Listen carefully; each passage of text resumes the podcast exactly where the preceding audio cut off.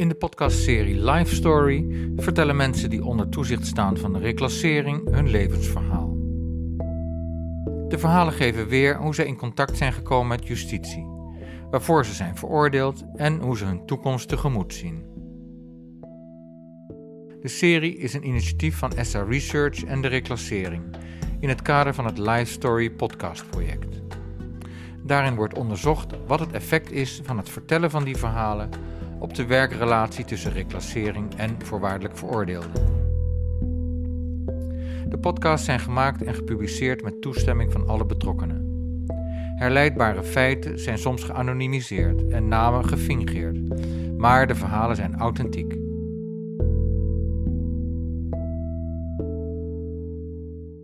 De interviews zijn afgenomen door criminologe Shaila Ajimbaks.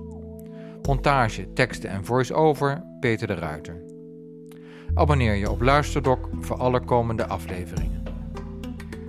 Dit deel gaat over Natasha, een vrouw van midden 30. Ze heeft een moeizame relatie met haar ex-partners en verschilt met hen van mening over de omgang met de kinderen. Een kwestie met veel kanten.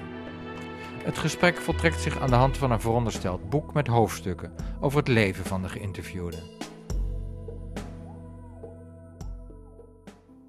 Ja, 1983 ben ik geboren. Ik heb nog een uh, broer, die is anderhalf jaar ouder dan ik. Die is nu uh, 37, ik ben 35. Mijn zusje is 31. Ja, wel een goede jeugd gehad. Een leuk buurtje. Ja, dat was wel zo'n volks, volksbuurtje. Veel vrienden natuurlijk, veel vriendinnetjes. Iedereen liep, bij iedereen over de vloer natuurlijk. Toen zei hij van ja, ja, neem maar een advocaat mee de kans is dat jij een nachtje moet blijven is wel groot. Ik zeg, maar ik heb toch alleen mijn kind beschermd? Ik snap er niks van. Dan en dan komt nog een rechtszaak voor jouw definitieve straf. Wat ik ja zeg, zo zware crimineel ben ik niet. Ik heb mijn zoon beschermd. En natuurlijk dat ik mijn zoon graag weer bij me wil hebben. Dat hij gewoon bij ons hoort. En ik de moeder gewoon ben.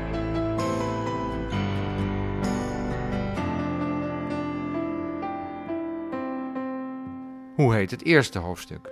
In mijn kindheid denk ik.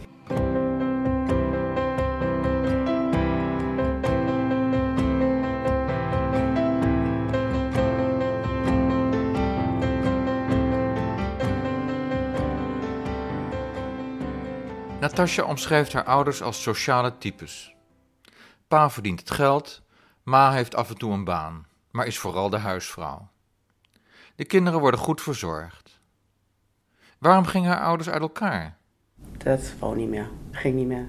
Natasja gaat aanvankelijk met haar moeder mee. Zoals pubers zijn, kijken altijd misschien daar is het beter of niet beter.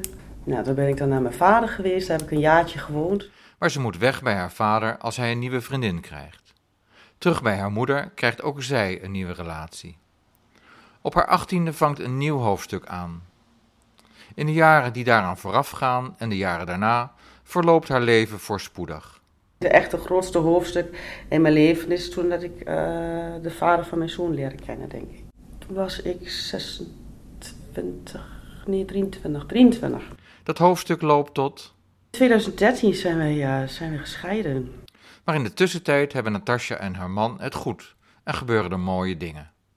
En we hebben veel, heel veel leuke dingen gedaan. Attracties, of naar pretparken, ballonvaart. Wel een heel vrije relatie. Je kon wel gewoon doen wat je zelf wou. Als ik naar mijn moeder in ging of ik ging met de vriendinnen weg, dan was alles geen probleem. En Nee. dat was wederzijds natuurlijk ook. Ja, en in 2010 ben ik dan uh, ben ik zwanger geraakt. En in 2010 ben ik ook gaan trouwen in juni. En in oktober is onze zoon dan geboren. Het was geen spanning of zo in de relatie. Ik werkte, hij werkte, ik werkte in de wasserij en uh, mijn ex-man die was uh, schilder.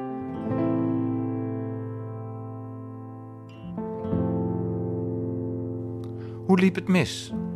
Ja, nou, eigenlijk een beetje, uit, een beetje uit elkaar gegroeid. Ja, hij was er natuurlijk niet mee eens. Maar mijn gevoel en liefde was gewoon weg. Omdat we eigenlijk, ja, ik eigenlijk alles ook deed in huis. Ik werkte, ik zorgde voor de kleine, die ook het huishouden. Hij werkte er ook wel heel veel. Verder was hij er ook gewoon niet. Je leeft eigenlijk met een leugen dan samen, hè? want ja, je speelt een, een, een goed gezin, maar je, ja, je houdt niet meer van hem en je wil ook eigenlijk gewoon niet meer verder. Je leeft als broer en zus. Uiteindelijk ja, zijn we wel gewoon in anderhalf maand gescheiden en heeft hij zich er wel bij neergelegd. Het valt Natasja niet mee een titel te bedenken voor het hoofdstuk over de periode tot haar scheiding. Ze kiest voor. Ja, mijn eerste liefde, ik weet het niet. Ik heb wel eens vriendjes gehad hoor, daar niet van, maar dat was wel mijn eerste lange relatie.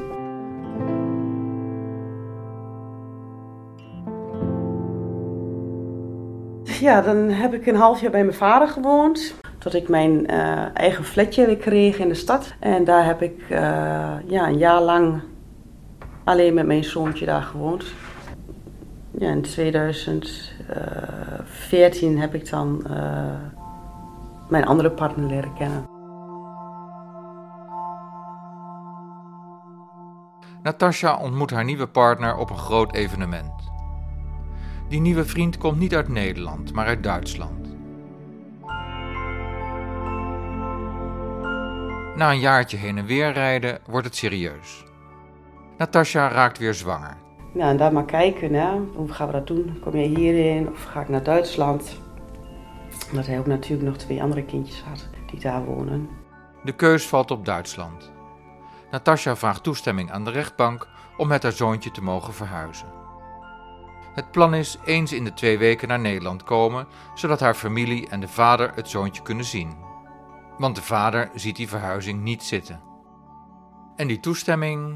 Die heb ik gekregen, ja. Maar die is me ook weer weggenomen. dus ik kreeg in juli 2015 te horen dat ik naar, mocht verhuizen met mijn zoon naar Duitsland.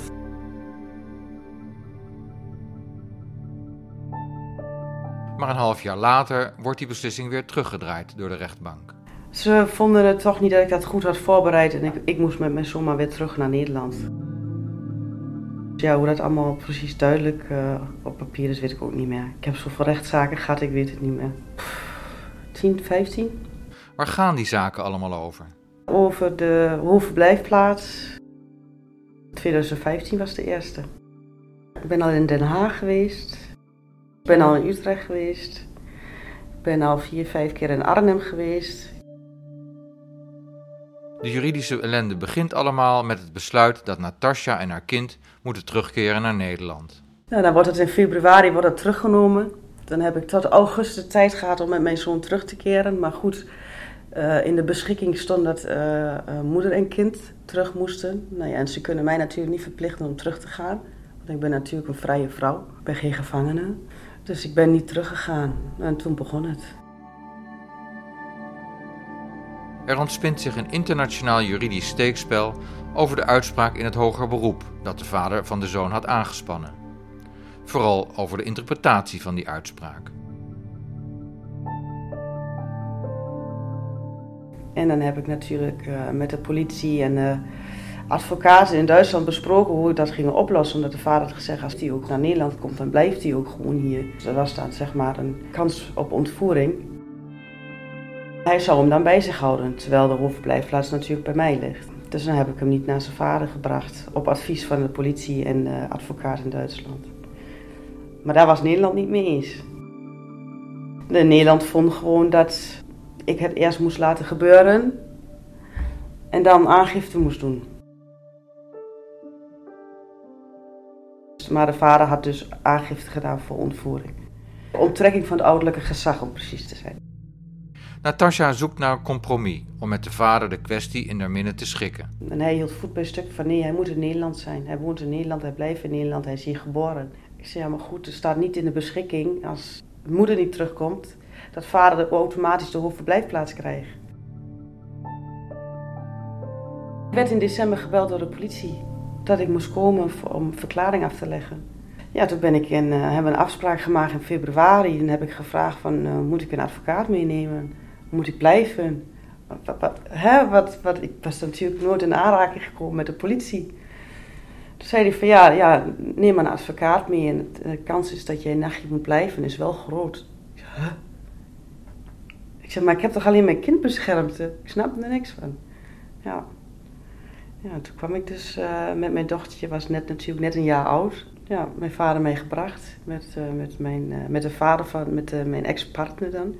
En ehm, die vroegen ook gauw wanneer kunnen we haar ophalen. Nou ja, ik kom vanavond niet meer terug. Ik moest blijven, omdat ik in het buitenland woonde. Natasja moet de nacht de cel in, omdat de vluchtkans groot wordt geacht. En daarna nog een nachtje. Mijn zoon was eh, op dat moment in Duitsland bij een, goede bekende. Omdat ik natuurlijk mijn zoon niet wil vertellen dat ik naar de politie moest, moest blijven zitten. Die ging gewoon naar school. Natasja's dochter verblijft bij haar moeder, samen met de Duitse vader van haar kind. Politie, we hebben de zoll, zeg maar, de douane, we hebben alles gebeld. Eh, zo en zo, we leggen een situatie voor en ze zijn gewoon, als er een kans bestaat op ontvoering, dan geef je zoon niet, dan hou hem bij je. Maar dat is de Duitse wet. Maar dat is niet de Nederlandse wet. Dat is al jaren een discussie Nederland-Duitsland. Dan woon je zo dicht naast elkaar.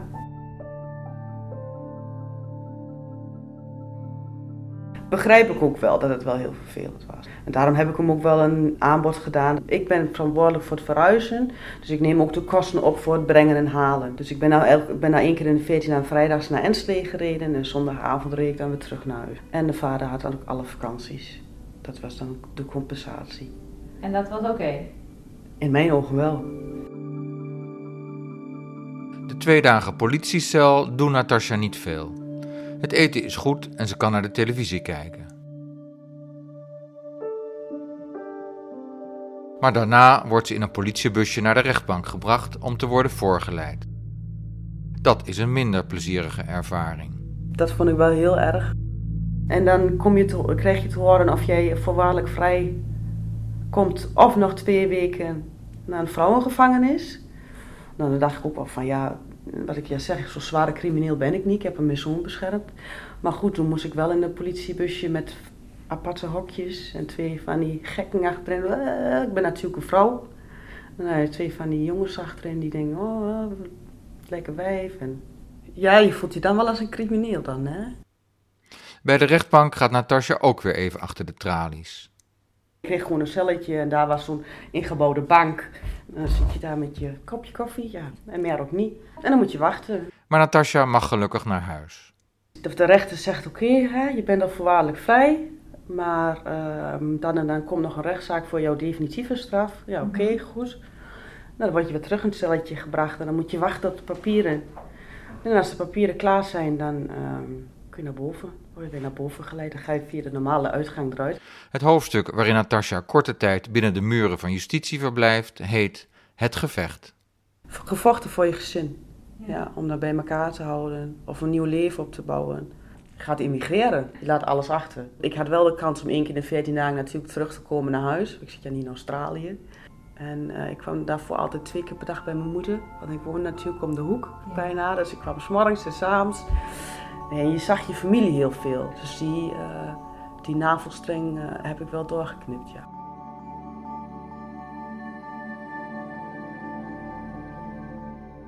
Maar de strijd is nog niet gestreden. Ja, en dan in 2017, ja. Ja, toen was natuurlijk wel de strijd nog steeds met mijn zoon. Want ik moest van Nederland terug, maar ik ben niet teruggegaan. Ja, en toen kwam 2000, de vakantie 2017.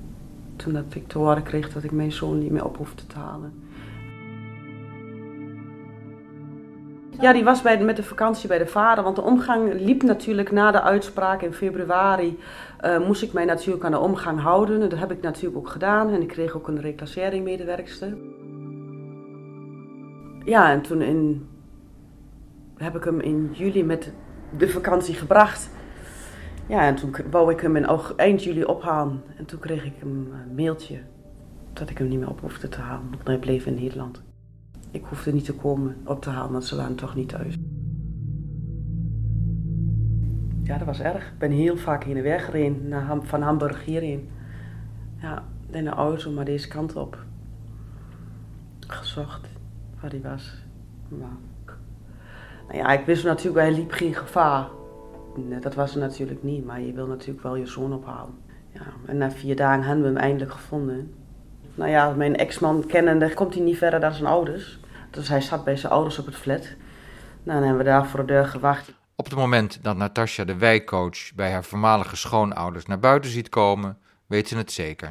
Toen zag ik haar naar buiten komen. En voor mij was 1 en 1 is 2. Dan zijn we naar binnen gegaan. Maar ja, dat deed ze de deur niet open, politie erbij. Veilig thuis erbij. Veilig thuis Twente, crisisteam. Toen was, uh, hebben ze gezegd van ja, uh, de vader wil hem niet meegeven. Ik zei ja, maar hij wordt gewoon bij mij te zijn. Dus hadden ze mij beloofd dat ze de volgende dag uh, dat we in gesprek zouden gaan, zodat mijn zoon meekomt. Dus zei oké, ik wil niet dat hij hier weggetrokken wordt en allemaal dat soort dingen. Dan laat hem maar gewoon bij zijn oma slapen en dan zie ik hem morgen wel. Nou, toen kreeg je van de dag om 9 uur een telefoontje dat het gesprek niet doorging. En nu? Ja, niks. Sta je weer met de rug tegen de muur. Ja. En toen? Niemand die hielp. Dan hebben we terug naar Duitsland hier. Nieuwe rechtszaak, ontvoeringsrechtszaak uh, laten starten in Den Haag. Ik uh, mocht hem twee keer bezoeken onder contract. Ik moest een contract ondertekenen, alleen in zijn huis. Uh, ik mocht het niet over Duitsland hebben. Ik mocht niet hebben, vertellen dat ik hem mis.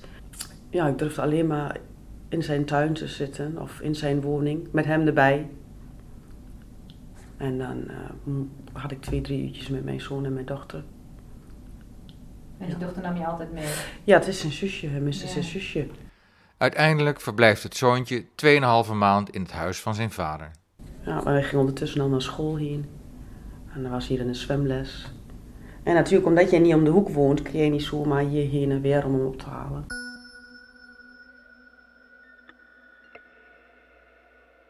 Natasja kan het gemis van haar zoon niet verkroppen en smeet met haar toenmalige Duitse partner, bij wie ze inmiddels weg is, een brutaal plan.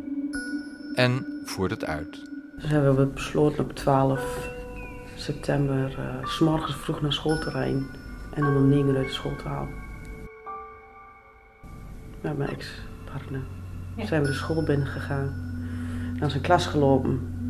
Mijn ex-partner had met de juffrouw gesproken. Ik heb mijn zoon gepakt en ben naar buiten gelopen. We zijn met twee auto's zijn we gekomen. Ik ben met één auto ben ik al met hem over de grens gegaan. En mijn ex-partner, die slaapt. Hij heeft de school nog een beetje aan de praat gehouden, tien minuutjes. En hij is dan later met de andere auto, met mijn dochtertje en een kameraad nog, omdat mijn dochter natuurlijk ook was. Is hij later, uh, later, later terug naar huis gereden. En dan, ja, daar ging dan over de politieschenner zijn kind ontvoerd, terwijl ik de moeder ben. Hoe is Natasja tot haar daad gekomen? Niemand hielp. De Nederlandse politie hielp niet. We waren overal, echt alle instanties gebeld. Ze konden allemaal niks doen, wacht maar tot aan een rechtszaak. Ja, maar ik ga niet wachten tot aan een rechtszaak, het is mijn kind. Ik zie hem al twee maanden niet. Het is je kind, maar je neemt het wel natuurlijk, je haalt het uit de school, wat eigenlijk niet kan. Je weet natuurlijk wel dat het natuurlijk voor de, de school en de kinderen natuurlijk ook wel een impact is geweest. Ik zeg, we gaan naar huis. Ik was heel blij dat hij naar huis ging. Gaan we naar huis, zegt hij. Ik zeg, ja. Nou ja, natuurlijk in het begin van, ja, mijn oma haalt mij op. Dan ik zeg, ja, ik heb oma gebeld.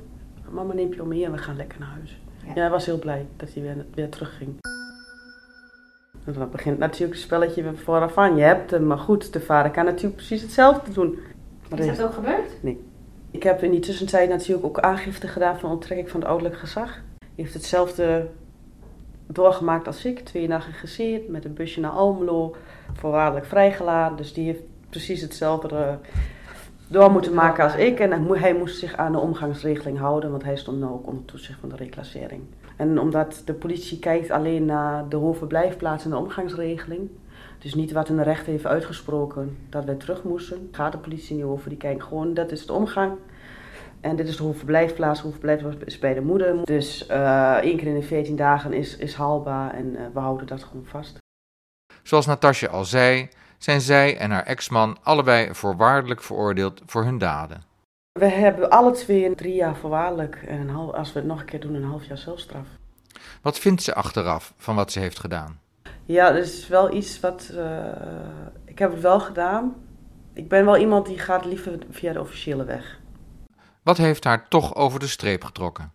Ja, natuurlijk dat ik mijn zoon graag weer bij me wil hebben. Dat hij gewoon bij ons hoort. En ik de moeder gewoon ben. De omgangsregeling zoals die eerder was afgesproken, blijft gehandhaafd.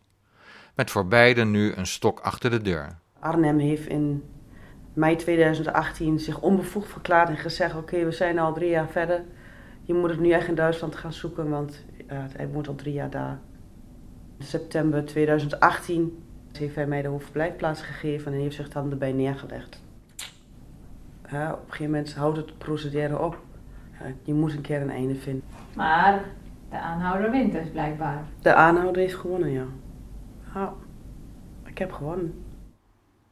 Natasja verwijt haar ex-man een gebrek aan begrip voor het feit dat ze in Duitsland een nieuw leven wil opbouwen. Ook als het slecht uitkomt, moet ze met haar zoon naar Nederland rijden. Jij was heel boos.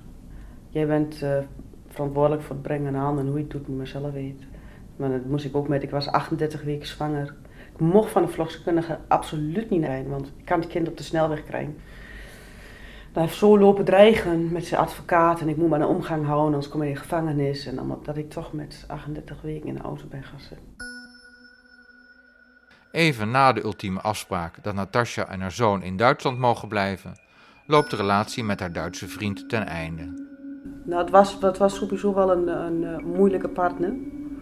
De vrijheid wat ik bij de vader van mijn zoontje heb, had ik dus absoluut niet bij de, de vader van mijn dochter. Want ik was wel heel erg jaloers. En die vond het heel vervelend dat ik altijd in Enschede was. Want ik moest me altijd melden. En wat ging doen. Ik belde drie, vier keer per dag. Als het niet vaker is. En uh, ja, die kon er op een gegeven moment ook niet meer zo goed mee omgaan, denk ik. En ik laat me ook niet altijd kaas van brood eten. Dus ik ging er ook wel af en toe op in. Ja, en toen kwam natuurlijk het geweld. In oktober dan het, uh, het huiselijke geweld. Hm. Daar ik hem natuurlijk tegensprak. Met iets wat ik vond wat gewoon zijn eigen schuld is. Ik kwam van werk naar huis zien. En hij werkte altijd s'avonds. En hij moest toevallig, had hij een klusje in de morgen. En hij had ook nog zijn kinderen die hij naar school moest brengen. Dat had hij dus vergeten, dus dat zat niet in zijn planning. En ik moest, maar vrij, ik moest mij maar ziek melden van werk om zijn kinderen naar school te brengen. En ik gezegd, dat doe ik niet. Ik heb vaste tijd. Dat jij spontaan iets wat tussendoor hebt, is jouw probleem. Daar je maar aan na moet denken. is niet mijn probleem. Ja. Uiteindelijk was het wel mijn probleem. ik ben naar boven gegaan en hij is achter mij aangekomen. En ja, hij heeft mij op bed gegooid. En hij mij vijf keer in het gezicht uh, gestompt. Het lichamelijke geweld heeft mij niet zo heel veel gedaan. Het is meer het geestelijke. Het is wel heel manipulatief. Hij is wel een beetje een narcist. Wat hij denkt is altijd goed. Zijn wil is wet. Ja, zo'n beetje. Ik had geen vrijheid meer. Zo zag het er eigenlijk uit. De enige vrijheid wat ik had was dan dat ik zeg maar het weekend naar Nederland ging. Want dan had ik mijn rust. Dan kon ik me een beetje wel opbouwen. Uit deze eerste confrontatie trekt Natasja nog geen consequenties. Dus dan ga je maar gewoon door. Nou ja, na een paar dagen, hè, natuurlijk. Ja, je hebt al een gezin, je bent in Duitsland, je hebt je werk, je hebt je kinderen, je hebt nog andere kinderen. Wat laat je allemaal vallen? Wat doet het met de kinderen? Mijn zoon was net gewend hier voor zijn school. Hij was heel blij met zijn school. We hadden ons echt daar thuis gevoeld. Ik ben natuurlijk gebleven, maar heb me wel, zelf heb ik wel gezegd: mocht er ooit weer zoiets gebeuren, dan ben ik weg. 2018 noemt Natasja het hoofdstuk Rust. Maar dat jaar doet zich weer een incident voor en in februari 2019 loopt het uit de hand. Ze wil met haar dochter het huis verlaten.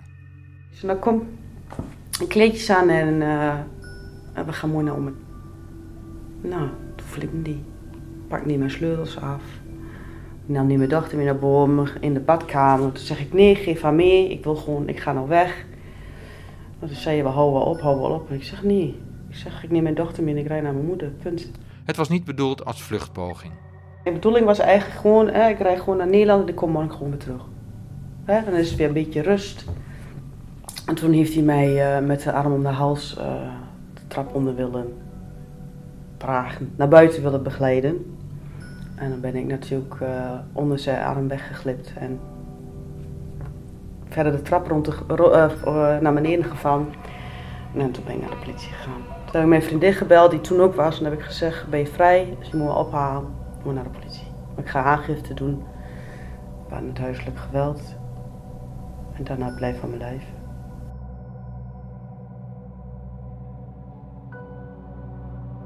Mijn dochter was natuurlijk nog thuis. Die wou mee hebben.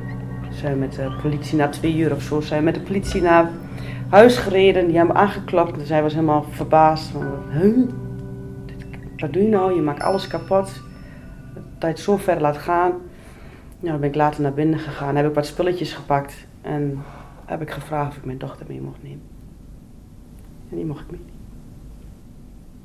De eerste keer. Ja. Ik heb altijd gezegd, je krijgt dat niet. Je kunt gaan, ga maar alleen, ga maar met je zoon. En toen heeft hij gezegd, ja neem maar, maar mee. En ben ik met de politie naar Blijf aan mijn lijfhuis gebracht.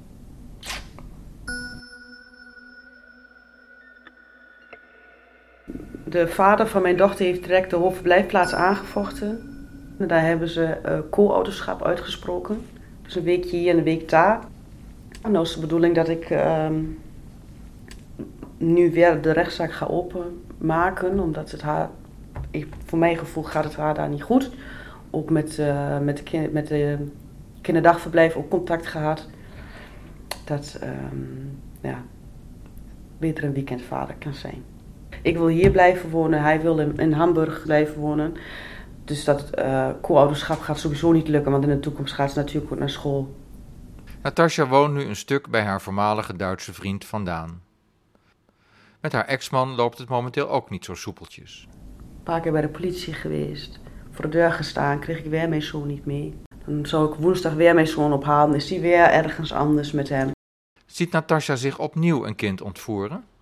Uh, ja, de ontvoering denk ik niet meer. Ik ben wel iemand die vindt dat kinderen een vader ja, nodig hebben. hebben. Ik ben sowieso niet voor uh, het kind weghouden bij de vader. Dat is absoluut niet mijn uh, prioriteit. Ik ga er wel vanuit dat hij zich aan de omgang houdt. En anders, ik ben de moeder ja. en ik heb de hoofdverblijfplaats. De Duitse politie die doet daar wel, die gaat wel naar binnen en haalt het kind eruit. Ja.